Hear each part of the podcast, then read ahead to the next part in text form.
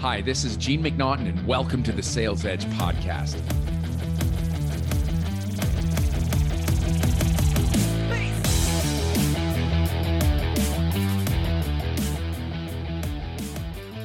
Hey, everybody, welcome back to the B two B Sales Edge. We have another amazing episode for you today. As a reminder, if you get enjoyment out of this episode, if you learn something from this episode, make sure you listen to the other ones. I've got some of the most amazing talent lineup on my podcast, and I'm bringing them to you so they can teach you different angles and different ideas, different insights to help you be even better than you are right now, whether you're in sales, marketing, management. As you know, there's always another level. Today, I've got an awesome longtime friend and amazing soul in Doug Brown.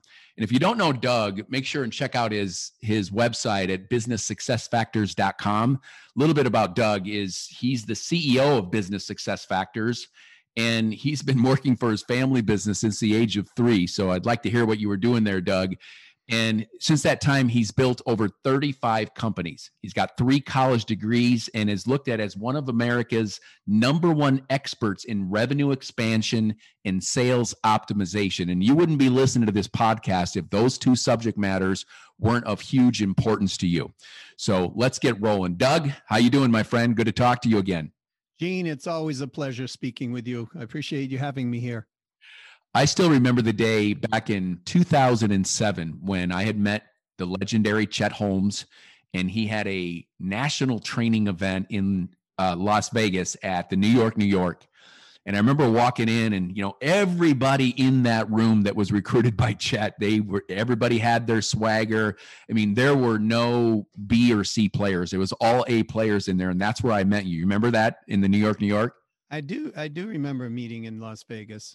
I mean, there's think about who was in there. Andy Miller, Tom Schaff, Brian Moses. I mean, some of the biggest names today in their fields. We were all in that training program listening to the legendary Chet Holmes.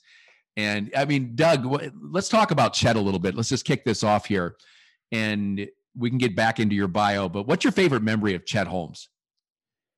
Oh, there's so many of them. But uh, I think a couple of them were that, you know, Chet was always this guy, as you know, Gene, that was a, just a hard charger, right? And he was a, a decisive guy.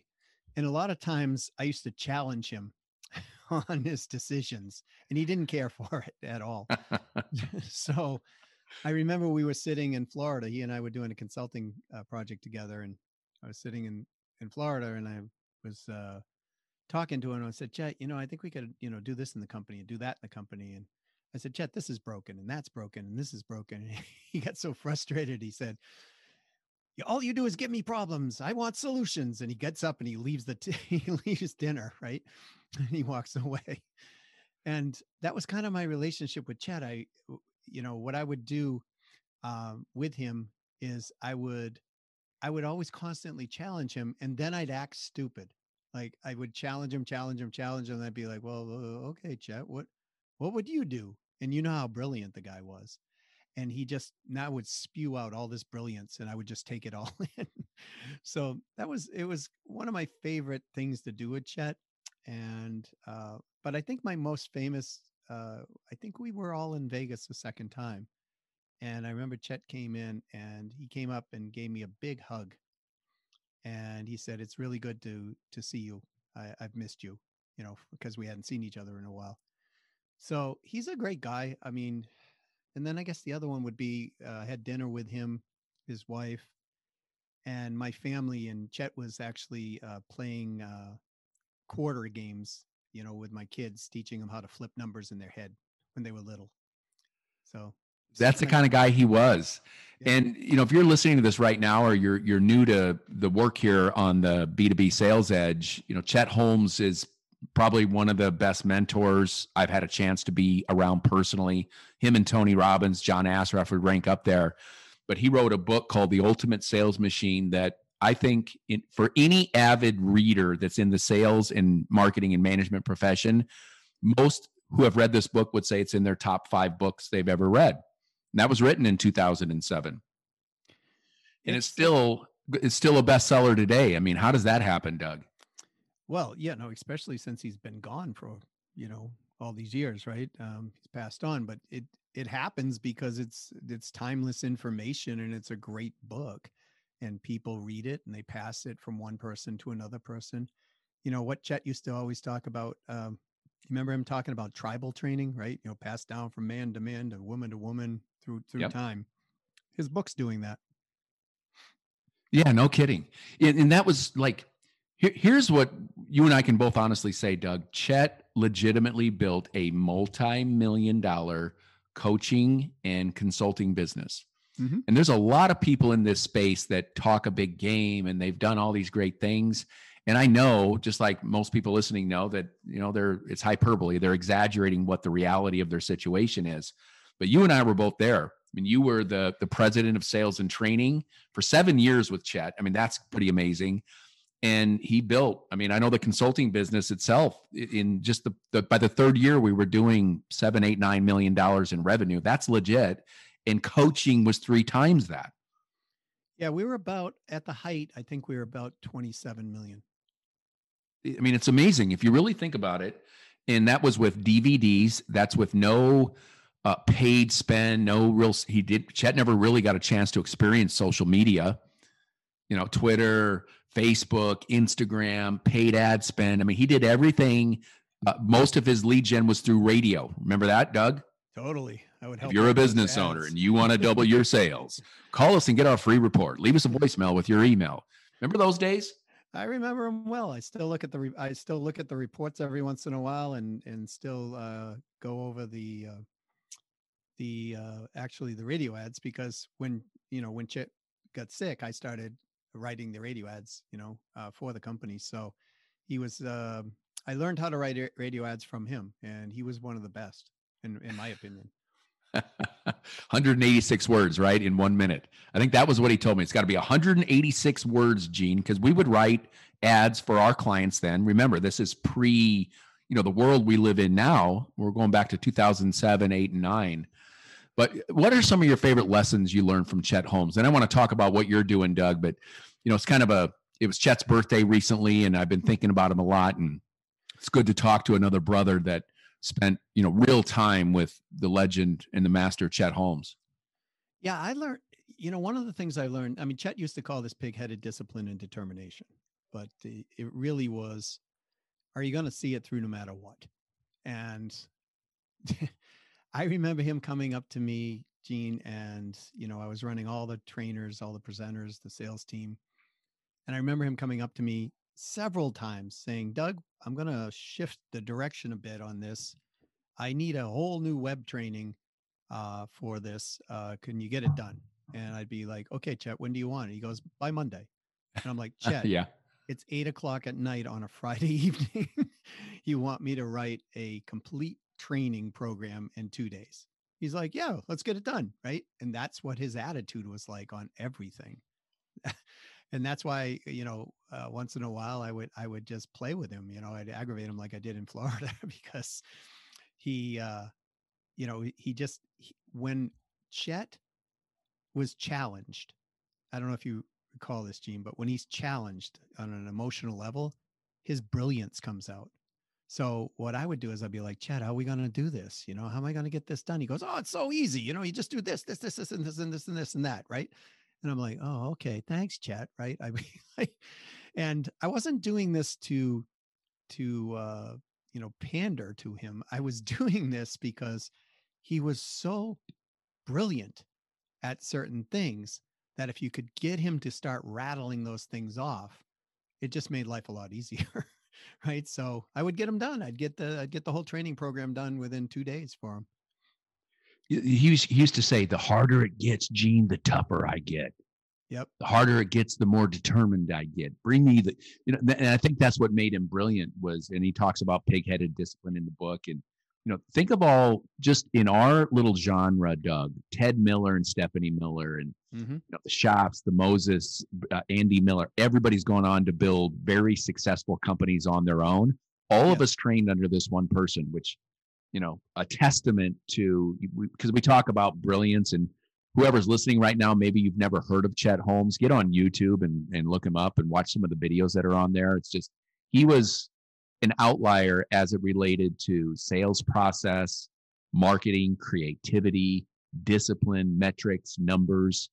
And, you know, I had spent sixteen years of my career being in a company, working for a company and working my way through the ranks and so forth. And he's the one that taught me how to be a good consultant. He yep. said, Gene, you're a professional hole spotter. Your job is to go find everything wrong and show it to them and then show them how to fix it.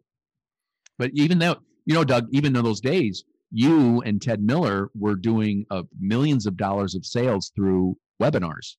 Oh, yeah. In, yeah. in an era where webinars were brand new, like, what is this thing? We can bring everybody together and you can see a screen. Like, talk about those days. Like, now it's normal. But in, you know, twelve years ago, that was like breakthrough stuff. Well, it was. I mean, we didn't even have video, right? So there, there was no video back then. There were no video conferencing platforms that would handle that at that point. So we used to do these via telephone, and we'd coordinate. You know, sometimes we'd get thousands of leads that would come in on a weekly basis, and we were driving them in at the at the height of what we were doing. Uh, we were doing. I was doing thirty-seven webinars a week with the team. That's crazy. Yeah. Well, in addition to that, now, by the way, audience needs to know this. These were paid webinars. two hundred twenty-nine to two hundred ninety-nine dollars. I remember that. And, and, it, and it had a great risk reversal. And this is a great lesson for everybody to learn, is you've always got to have a risk, risk reversal.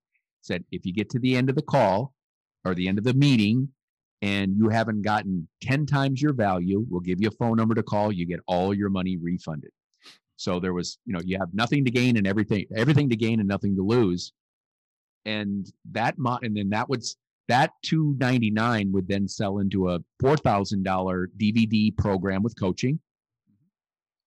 And then depending on the, the, the client, some of them wanted individualized attention. So they would get extended coaching sessions, and the bigger companies would come into, you know, my side of the field that would get consulting, where we'd go in and do it for them. Like, he, he built all this stuff. He invented this stuff. Right from the beginning up, and he self-financed it too. So it was, it was, you know, quite the accomplishment, and he was a, a great driver. And he did one thing, which I think is really successful for any company, which is he hired the best producers he could find, uh, gave them a chance anyways, because we all worked on, you know, ten ninety-nine commission, um, brought the best pr- producers in he could, then let them go. He turned them loose within a framework, because, you know, everybody there was a maverick pretty much that was doing well. And then he would pay extremely well, and he would feed the strong, and the weak would go away. I think it's, it was a very uh, six, high success principle for us in the company. Yeah. You were either doing extremely well or you weren't there. I mean, yeah, that's pretty yeah. much how it turned out, right? Yeah, it, it, because it's an A-player company, right? It was an A-player, what I would consider an A-player type company. And, you know, so the A-players stay in an A-player type company, and the, you know, the B's can hang around, but the C's and D's are gone. They just don't last. And, um, you know, we had high accountability, and we had, uh, I would say, just like a sporting team, you know, it was a, it was a, we, not only accountability, but we, we held each other to a higher standard. There was so much male and female testosterone in those training rooms. Like, everybody thought they were the best. Well, you think about it. Think about how much, I don't know about you, but my game got so much better because suddenly I wasn't uh, the main speaker in the room, as I like in a company that I had worked at for ten years. Mm-hmm. Right. I knew everything about the company. I knew the company's story. I had just saw this swagger. Now I'm in rooms with you and, you know, Andy Miller and Ted Miller and, you know, Schaff, Moses. I mean, the list goes on and on. Neil Tricarico. And everybody's good. Everybody's got a big bio. Everybody wants the premier clients. I mean, it just makes us all better, right? Yeah. And that's why we were pulling down all these clients that were either going into consulting or coaching. I mean, we were, I mean, we had a, I got it to be dialed in on the front end. I mean, we had a forty-three point two percent conversion rate on webinars, consistent for multiples of years. Yeah. And I, I got to add, audience, they were selling through a webinar, a four thousand dollars D V D program. I mean, that, that's, and it was a great program, don't get me wrong, but I mean, that that's a big jump. And a, what'd you say, forty-three percent conversion on those webinars? Yeah. Yeah. That's what we got it to. And, it, and it remained consistent over the years. So, you know, it was, you know, we dialed things in. You guys dialed it in on the consulting side, you know, I mean, the speaking side. I watched you as you were going through this whole process. So that was uh, pretty gratifying. And, you know, going to these big five thousand plus events, you know, person events, seeing you up on stage. So it was, it was really, you know, a, a great place to be. It was a great learning experience. And it, it was just a community that was, you know, it, people talk about building a community within their company, but, you know, we did. And there wasn't one person within the company that wasn't accessible and, well, um, or helpful. It, it's a, it's a great example of, you know, all the sages say, you know, you want to do better, raise your peer group. You become, you know, like the five people you're around the most. And, and that is an exact situation where I think we all got better.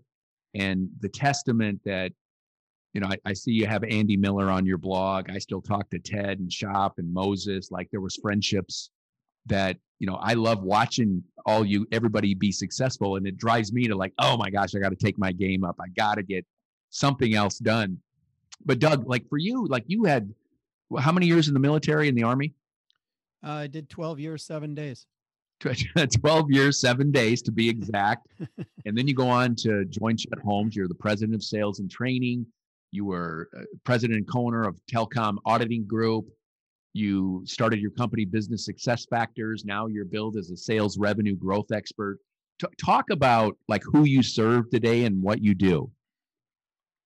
Well, I still serve, you know, uh, some of the larger clients that, you know, most consultants would, you know, like to have, right? The, the ones that you used to land all the time.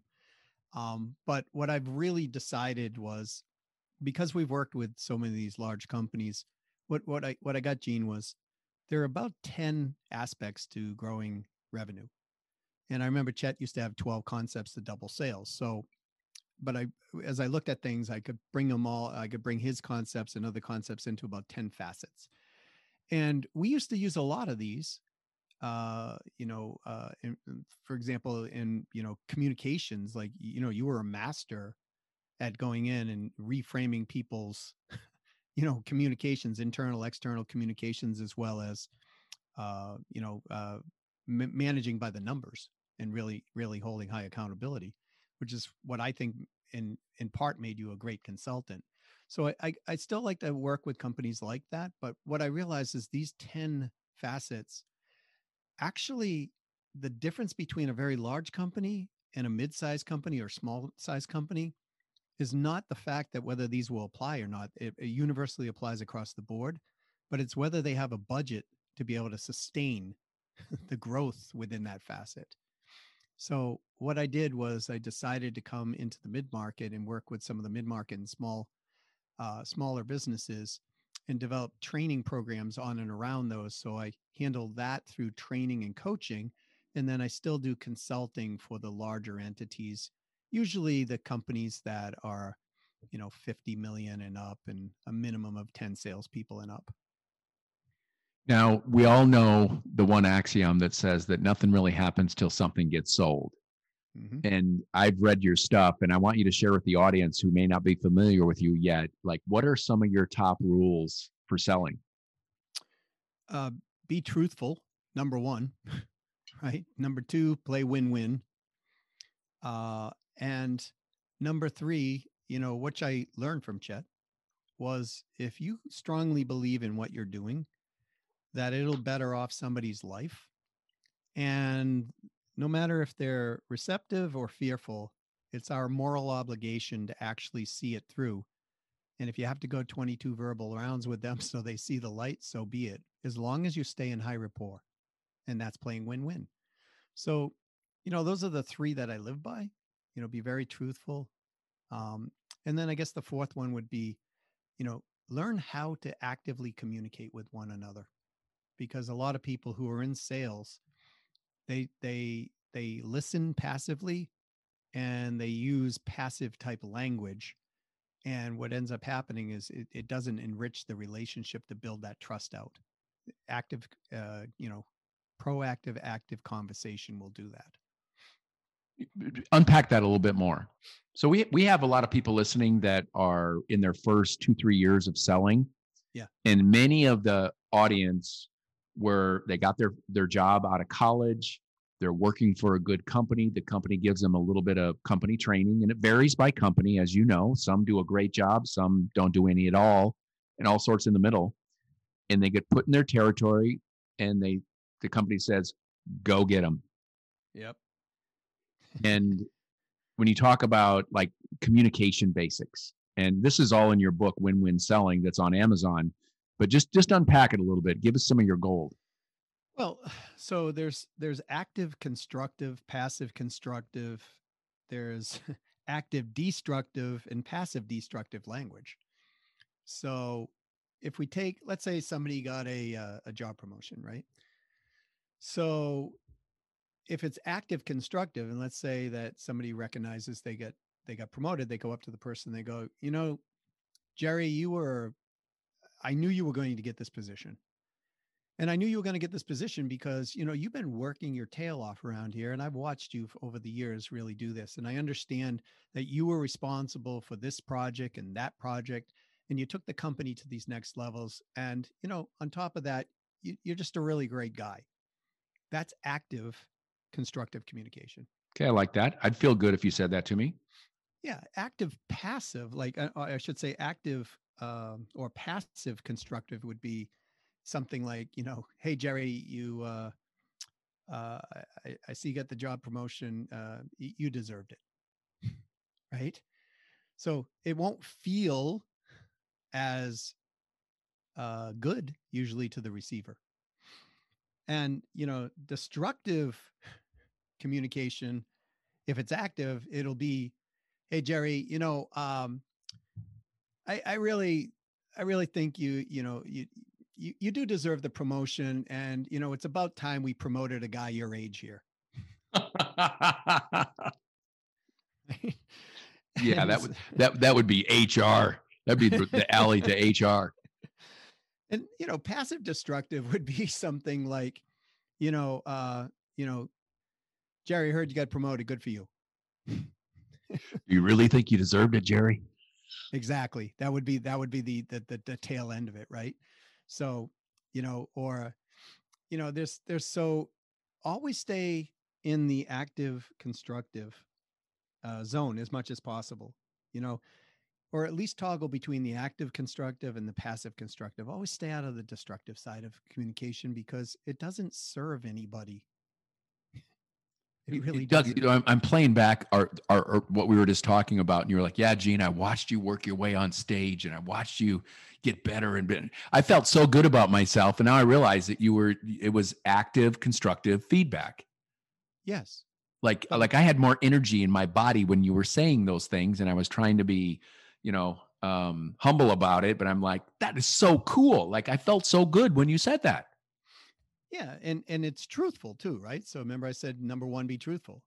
If, um, if I didn't feel that or recognize that about you, I wouldn't have said that, but it's truthful. I mean, I watched you up on stage and I watched people's reactions and I watched how you moved them emotionally and got them to take action where they were in a fear state. And, you know, they, you moved them from fear to faith just through what you were saying and how you walked on stage and the command that you had.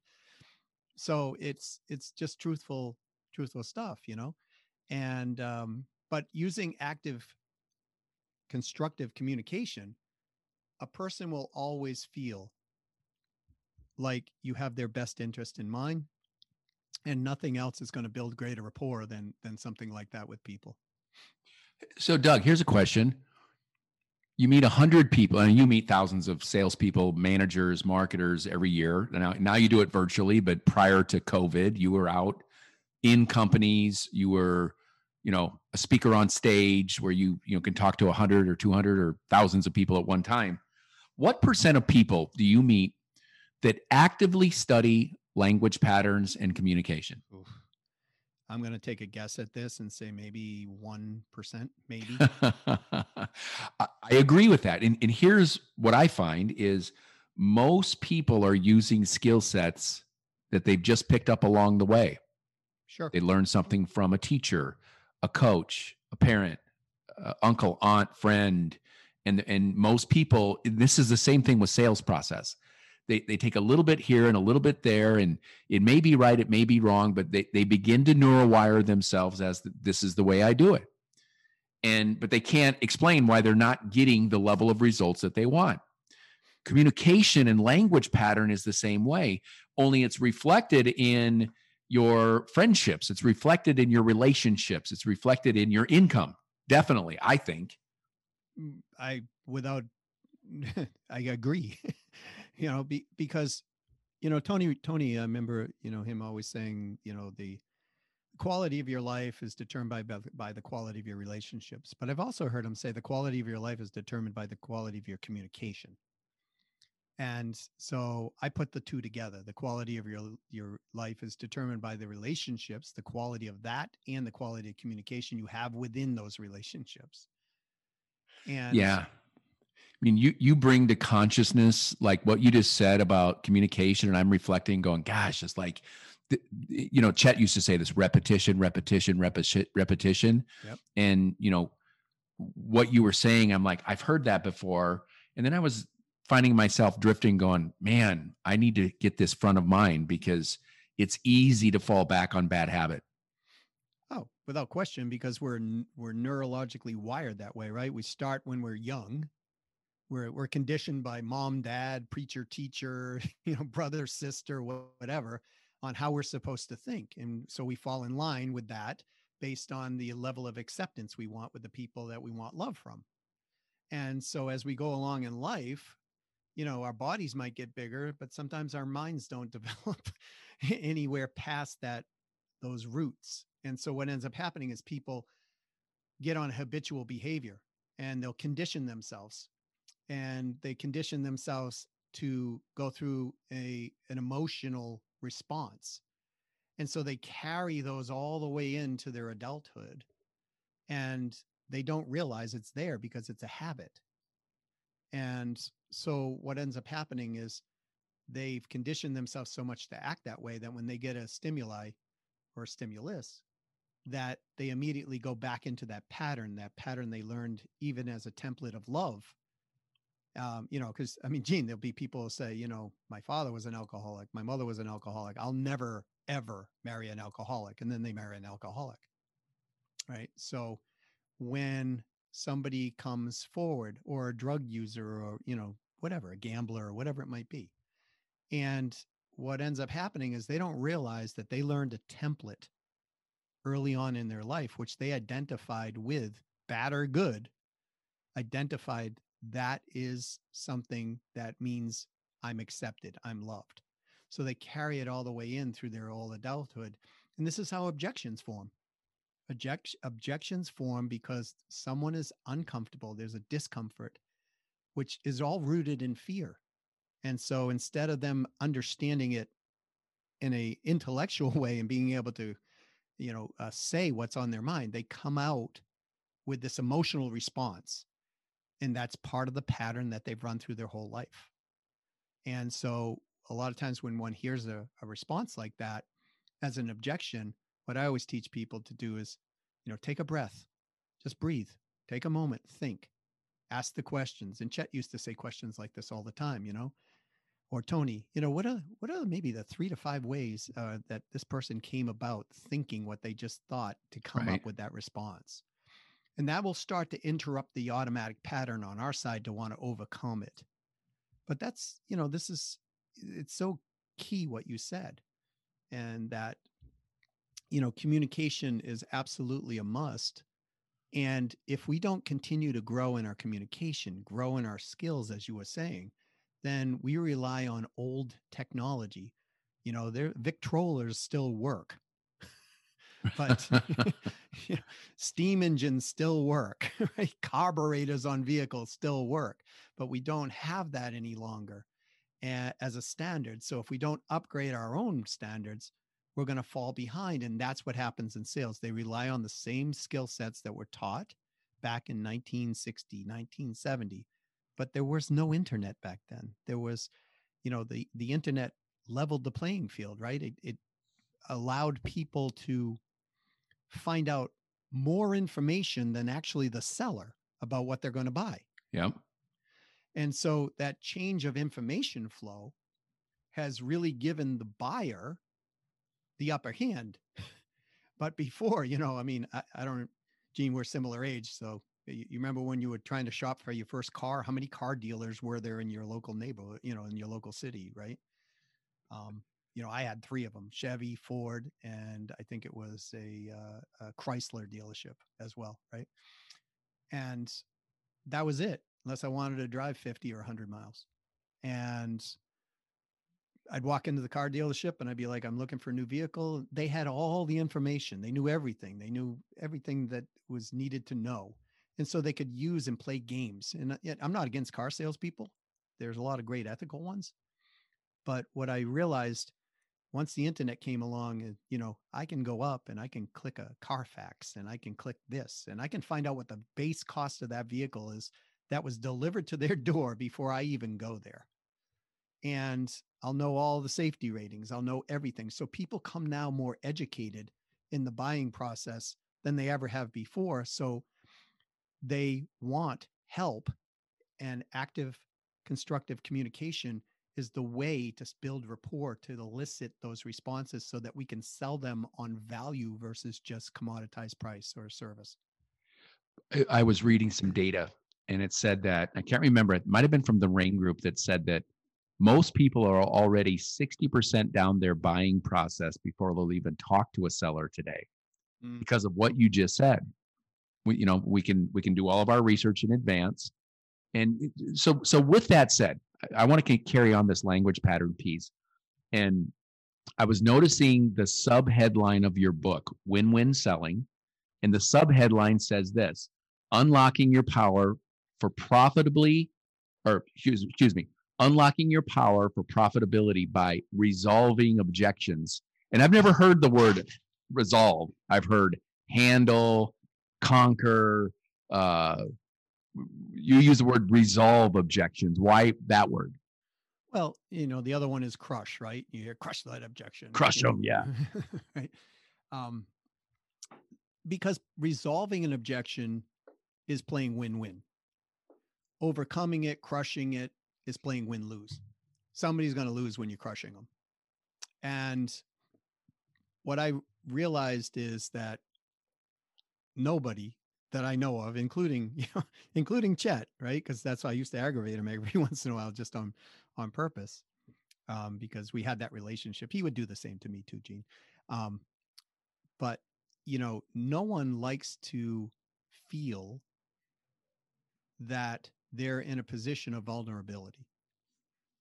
And an objection is really a response saying, I have some discomfort. I have some fear around something. And so this is where I learned, because when I first started looking at books on objection, I really couldn't find anything. I was like, you know, there, there were parts of chapters of, of books, but nothing taught about the psychology, the philosophy of, of, of it that I could find. And so, you know, re- resolving it is handling the human component in addition to the business agenda. Overcoming or crushing it is trying to close a sale to handle the business agenda. But behind every corporate agenda is a personal agenda. And that's so, so good. And that's why I, that's why I said resolving objections. Cause when we resolve it, we help them, you know, what, what was that movie Field of Dreams, you know, help their resolve their pain or something, you know, heal their pain or heal his pain or something like that for the father. Um, but it's about really taking in the, the, the human aspect of this and helping to empower somebody to make a decision by helping them cross the barrier of that discomfort and taking the fear down and building up the buying confidence and allowing them to do it themselves. And you do that through questioning, but you gotta, you gotta, there's a process to it, right? And so I outline it in the book. And so it doesn't matter what objection it is. You know, a lot of people will teach people to, you know, just immediately parrot back, right? You know, your price is too high. Did I just hear you say the price was too high? And they have that kind of tone. Right. Right. What do you mean it's too high? Yeah. Right. So what are they going to do on the other side? They're going to justify what they said because they're already in fear. So they're going to dig in even more most in most cases. Unless you have extremely high rapport with this person where they really trust you, they're going to dig in. And so what ends up happening is it now becomes in their mind, okay, this salesperson is now disrespecting and aggravating me and driving more fear into me. Even if they don't intellectually understand it, they feel it. And so as that escalates, what ends up happening is it doesn't even become about the objection anymore. It becomes about a metaphorical arm lock between two people trying to win, but they're not playing win-win. They're playing win-loss. So, because the buyer's afraid, the seller wants to sell. And so there's, there's a problem there. And so what I teach people is to, to do the opposite. Instead of going after it, breathe and back up, open it up, and have a discussion and find what I call the real it. What is the real reason for the objection? And you do that through questioning and using a lot of active constructive communication. You do such a good job of, of analyzing that and dissecting that in your book. And it's, I highly recommend the book. And, and it's, is it really zero dollars on Kindle? It's free to download. Yeah, you can get a Kindle free. And I actually, uh, cause I knew I was coming on your podcast. So I actually dropped the ebook down to ninety-nine cents on Amazon if, uh, for your audience. So if uh, they want to pick it up for ninety-nine cents instead of, you know, the normal fifteen ninety-five or whatever it is. By all yeah, that's that's a good deal because your paperback is twenty-four seventy-five. Yes. And if somebody's Kindle or e-reading, then, you know, it's there's if anybody's ever written a book, you know that a bulk of the expense, the cost is the the actual paper and the printing and the shipping and all that stuff. But at the end of the day, the you should know by now as a listener that the only road to growth is new information and new disciplines. You're not going to change your result without changing habits, patterns, activity, and behavior. And, you know, I'm a huge, advi- you know, I'm a product of reading books through my career. Started with Think and Grow Rich, and then How to Win Friends and Influence People, Dale Carnegie. And then it got to Tom Hopkins and Tony Robbins and Jim Rohn. And, you know, I found the more that I read and worked on myself at night, and this, these are the days, Doug, you remember of the cassette tapes in the boombox. Yes. But the more I did that in my own time, the, the better I showed up selling computers on the phone or eventually becoming a manager or a trainer or a division leader. And people say, how did you get from, you know, working the night shift to being the director of the, you know, four hundred person division? I'm like, I, I'll let you use my books. I read the books. I did what the book said.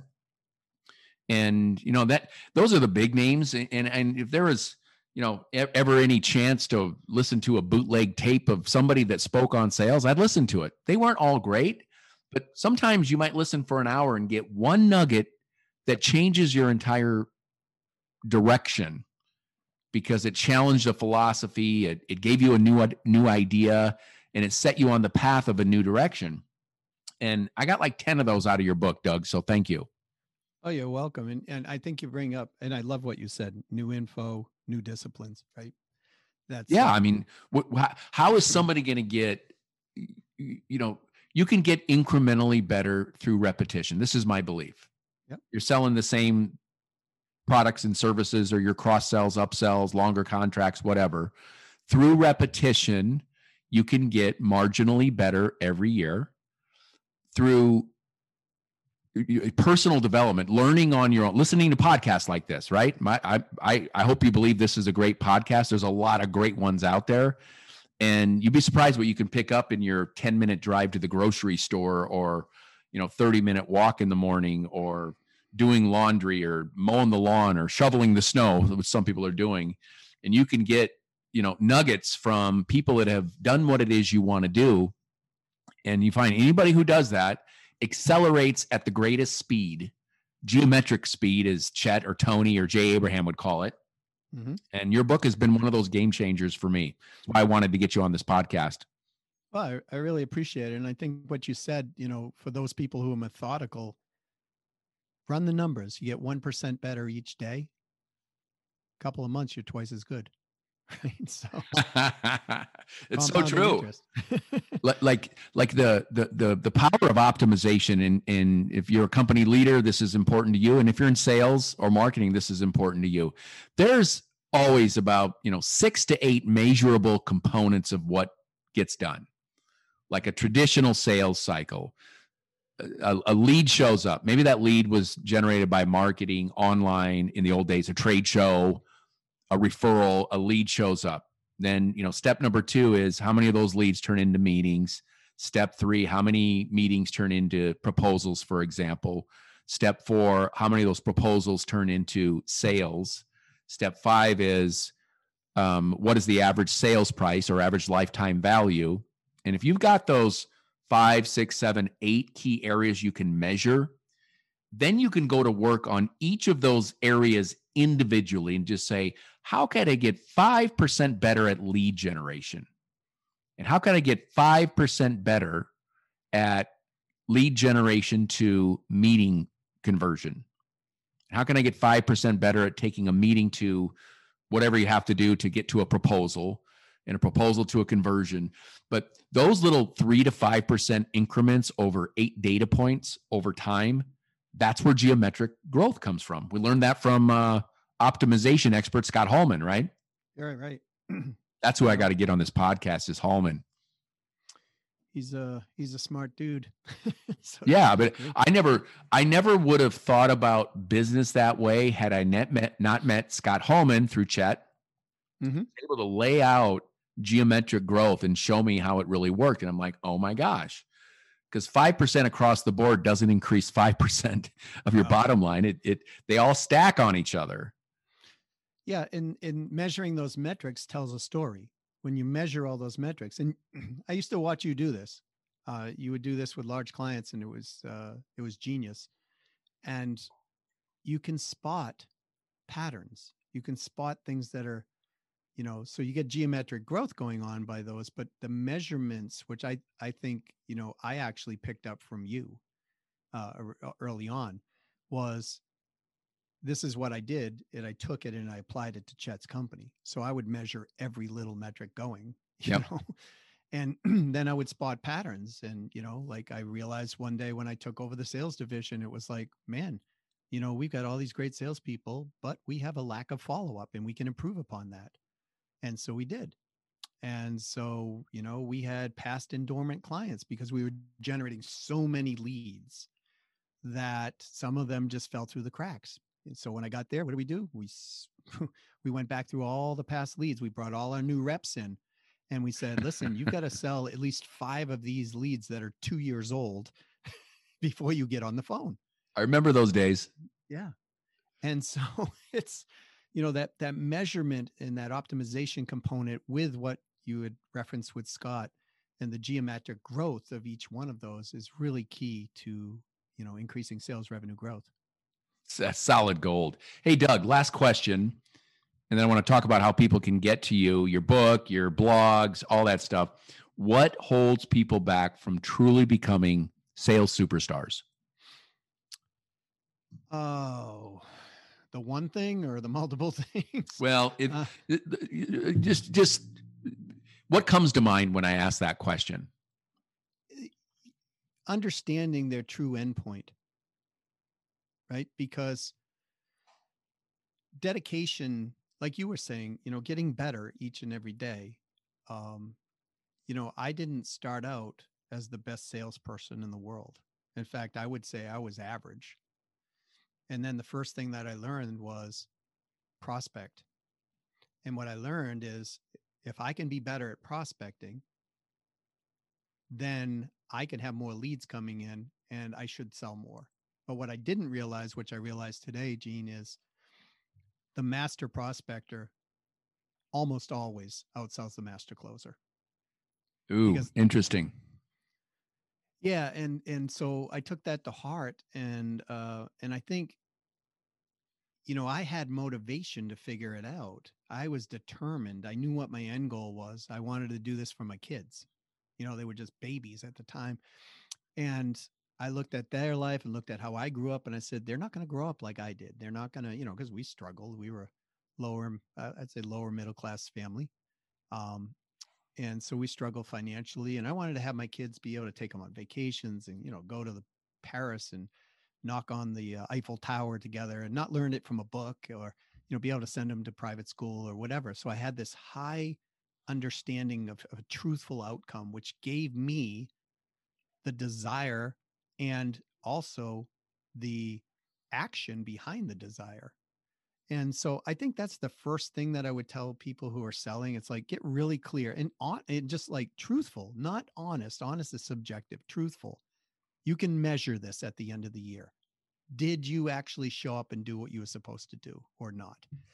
And, you know, to me, that and the, the desire to win comes from that. Um, and so I would say that would be the number one thing that I would, I would identify. I'm curious, what, what, what would you identify? Well, I, I went broader. My mind went to mindset, like study the mindset of success. Mm-hmm. There's, there's so many great people out there that you can study. You know, find one that resonates with you. It could be Tony Robbins, you know, arguably the greatest that ever lived. It could be some of the sages of the past, Napoleon Hill and Dale Carnegie. It could be um, modern people like Brendan Burchard. Uh, some people love Grant Cardone, but all of them will say that, you know, Tony Robbins says it best. Success is eighty percent psychology, twenty percent skill. And those people that study today mostly study the skill, which is great because you're going to get better if you study the skill.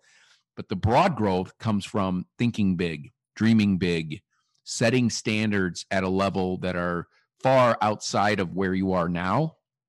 And even if you're doing great, you know there's another level.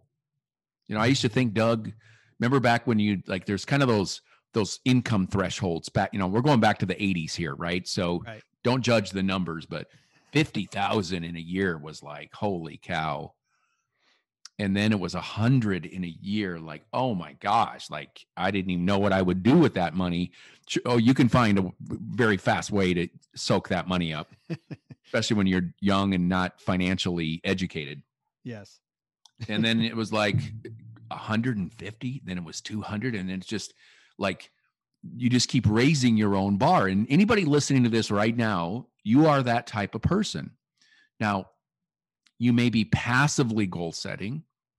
You may kind of set some intention, New Year's resolution. It would be nice if, but if you study the patterns of everybody great in any endeavor, doesn't matter, political, acting, sports, business, sales, speaking, whatever, is the, the compelling future that, that pulls them towards it like a magnet. And when you have that compelling future, it's going to incentivize you spiritually and emotionally to seek out the information. Don't think you got to reinvent this thing. There, there isn't anything that you want to do that hasn't been done. And the odds are you can find it on YouTube. You can certainly find it on Amazon in a book. Google, of course, can find anything. And you know, what's interesting is, you know, this question, what holds people back from becoming superstars? If it's true, Doug, that anything it is we want to do, we have access to the how-to on Google, right? You agree with me on that? I agree. So then it goes, you have to ask the next question. So why isn't everybody achieving at the pinnacle level of their desire? So, so it's it's not even a, a fathomable thing to say, well, I don't know how. Okay, Google it. Yeah, and then it, YouTube it. Uh, a lot of it comes back to self-worth, self-value, and being clear on our end, endpoints, right? So yeah, and and and you know, if somebody feels they're not worthy of it, then they'll make that story up, as you know, Tony used to say, that, you know, the story you're telling yourself is how you live your life, right? So they make that story up saying, well, you know, it's for this person or that person. But I, I can tell, you know, the listeners, you know, my story, um, you know, I didn't grow up with money. I, you know, I did work for my dad's business, but my dad built the business on his back and he made a living for, you know, twenty plus years while I was there, but he never really got wealthy. Um, and it was because he didn't understand what you're talking about, Gene, which is, you know, the consistently getting better. I'll challenge anybody in sales because I remember, you know, going from about eighty thousand dollars to five hundred thousand dollars in commissions uh, over about a four and a half year period. Holy and, cow. And this is how I did it. I set myself up and I said, you know what, I'm going to earn ten percent more each year. And so then I had to figure out how to do that. So I had to go from eighty thousand, let's say, to eighty-eight thousand, you know, and then eighty-eight thousand, I had to add ten percent. So it didn't, it wasn't bad in the first couple of years, but what ended up happening was because I studied on how to grow at ten percent minimum, I ended up going from eighty thousand to one hundred ninety thousand. And so now I had to make up nineteen thousand dollars in the next year. So I had to go from one hundred ninety thousand and I went to, I think it was three twenty or three fifty, somewhere in that area. I'd have to look up the numbers. And so now it's like, wow, now I got to grow by thirty-two thousand dollars this year, right? So then the next year uh, went over four hundred. Now it's like, my God, I got to add another forty grand. So then the next year, you know, instead of going from whatever it was, four fifty, you, you know, uh, no, I think it was uh, four forty. I had to go to four eighty. I ended up at five hundred thousand. And, you know, it was just through what you're saying, Gene. It's, you know, setting in, in what I'm saying, setting out a truthful goal, saying, you know what, I may not know how to do this, but that information is there. There are very few wow ideas in this world. There's a lot of good thinking, but you don't need wow ideas. You need the good thinking and stick to the basics and treat people the way they're supposed to be and constantly be prospecting and doing what you have to do, because whether you work for yourself or work for a company, you're in a job, and that job is client acquisition if you're into sales and helping people through that process in a win-win fashion. So I'll challenge anybody, just use the ten percent rule and, you know, be truthful to it and you'll grow. There's no way you can't. So good. Doug, what is the best way people can find you and start following and getting some of the gold you deliver? Man, this is so powerful. Well, thanks. Um, you know, certainly they can go to business success factors dot com. Um, they can, uh, you know, go, they could send me an email directly at Doug at business success factors dot com.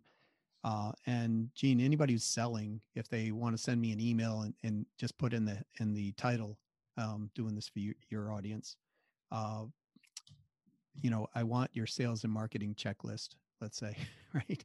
Because I have a, a self-assessment that they can do on sales and or marketing, um, combined as a, a, anybody selling, which will reveal where some of the blind spots are for them. Uh, be, so, uh, and then, you know, they can find me on Doug Brown, one, two, three, four at LinkedIn. Uh, I like that. Yeah, I tried to make it easy. so, so, so I found this. I'm like, you got to be kidding me. It's it's actually there. Um, and if for whatever reason that doesn't come up, type in Doug Brown, Berklee College of Music, because that comes up every time.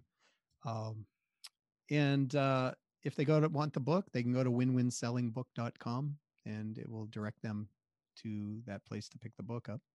Yep. It's easy to find. If you just Google, or excuse me, go to Amazon and either put in Doug Brown, his book will come up, or put in Win Win Selling, the book will come up.